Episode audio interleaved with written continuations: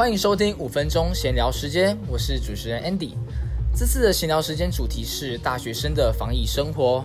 我想最近最火热的话题不外乎就是疫情的大爆发了吧？还记得疫情刚开始的时候，台湾其实控制的还算蛮不错的，大家也就是戴戴口罩，像平常出门游玩啊、吃饭，其实也都是照常，没有什么太大的影响。可是最近真的是越演越烈，每天都是几百例、几百例的在增加，搞得大家是人心惶惶的，连出门都要考虑再三。那在这样情况下，对于生活最为自由的大学生来说，我想影响肯定是非常大的吧。我们这次呢，也特别请到两位大学生来宾，赵同学还有李同学，来跟我们分享疫情期间的生活。欢迎两位。好，大家好。好，那首先想先请问一下两位。在疫情这么严峻的情况下，生活有受到什么样的影响吗？那我们就先请赵同学来跟我们分享一下。我觉得比较重大影响应该就是学校的课程全部都改成远距。哦，远距教学势必是疫情下传统面授的替代方式。但是相较于面授，你会觉得远距教学比较好，或者是有什么样的不方便吗？我觉得其实如果以以我学习的感觉来说是没有差的，不过。你会想要在该上课的时候去学校，而不是待在家里，会让你觉得好像每天都没有事情做。而且在家里的话，你就会躺在床上啊，或者是坐在电脑前面，但其实你的心是不想要上课的。OK，那这样可能要请教育局再好好的思考一下，有没有什么更好的替代方案。那除了教学以外呢，生活或是娱乐方面，对你来说有什么样的影响呢？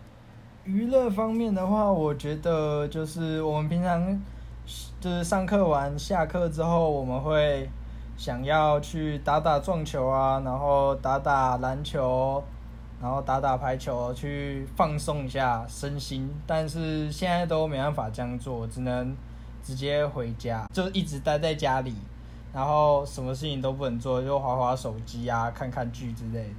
OK，那这种好像听起来蛮健康的。那这样的话，你有什么样替代娱乐吗？就是没有办法打球的情况之下。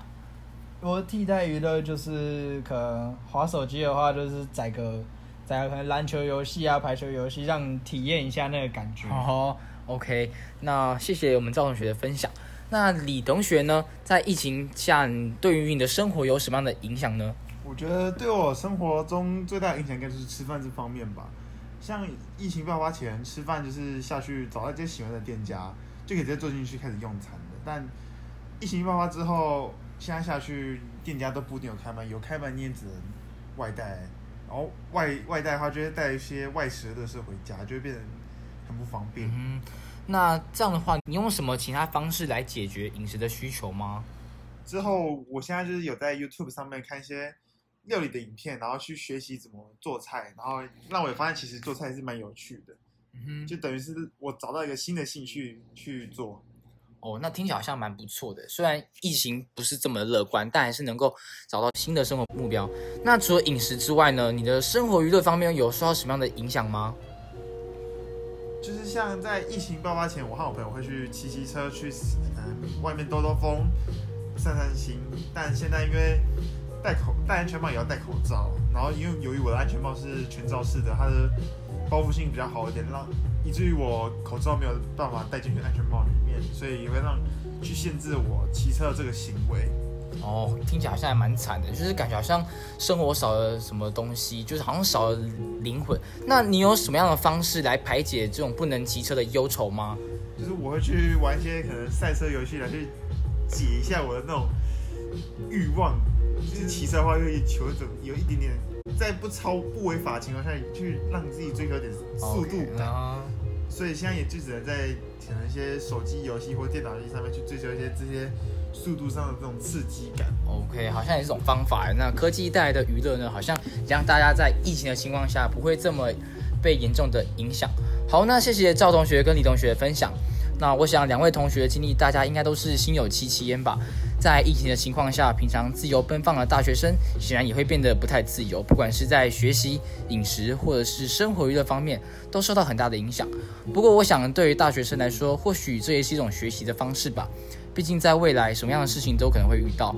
那大学生正处于进入大人社会的阶段，要学会怎么自己处理各种困难。最后也预祝各位大学毕业生，虽然没有毕业典礼，但还是要祝各位毕业快乐。希望大家都能成为理想的大人。谢谢收听这次的五分钟闲聊时间，我是主持人 Andy，我们下次再见喽，拜拜。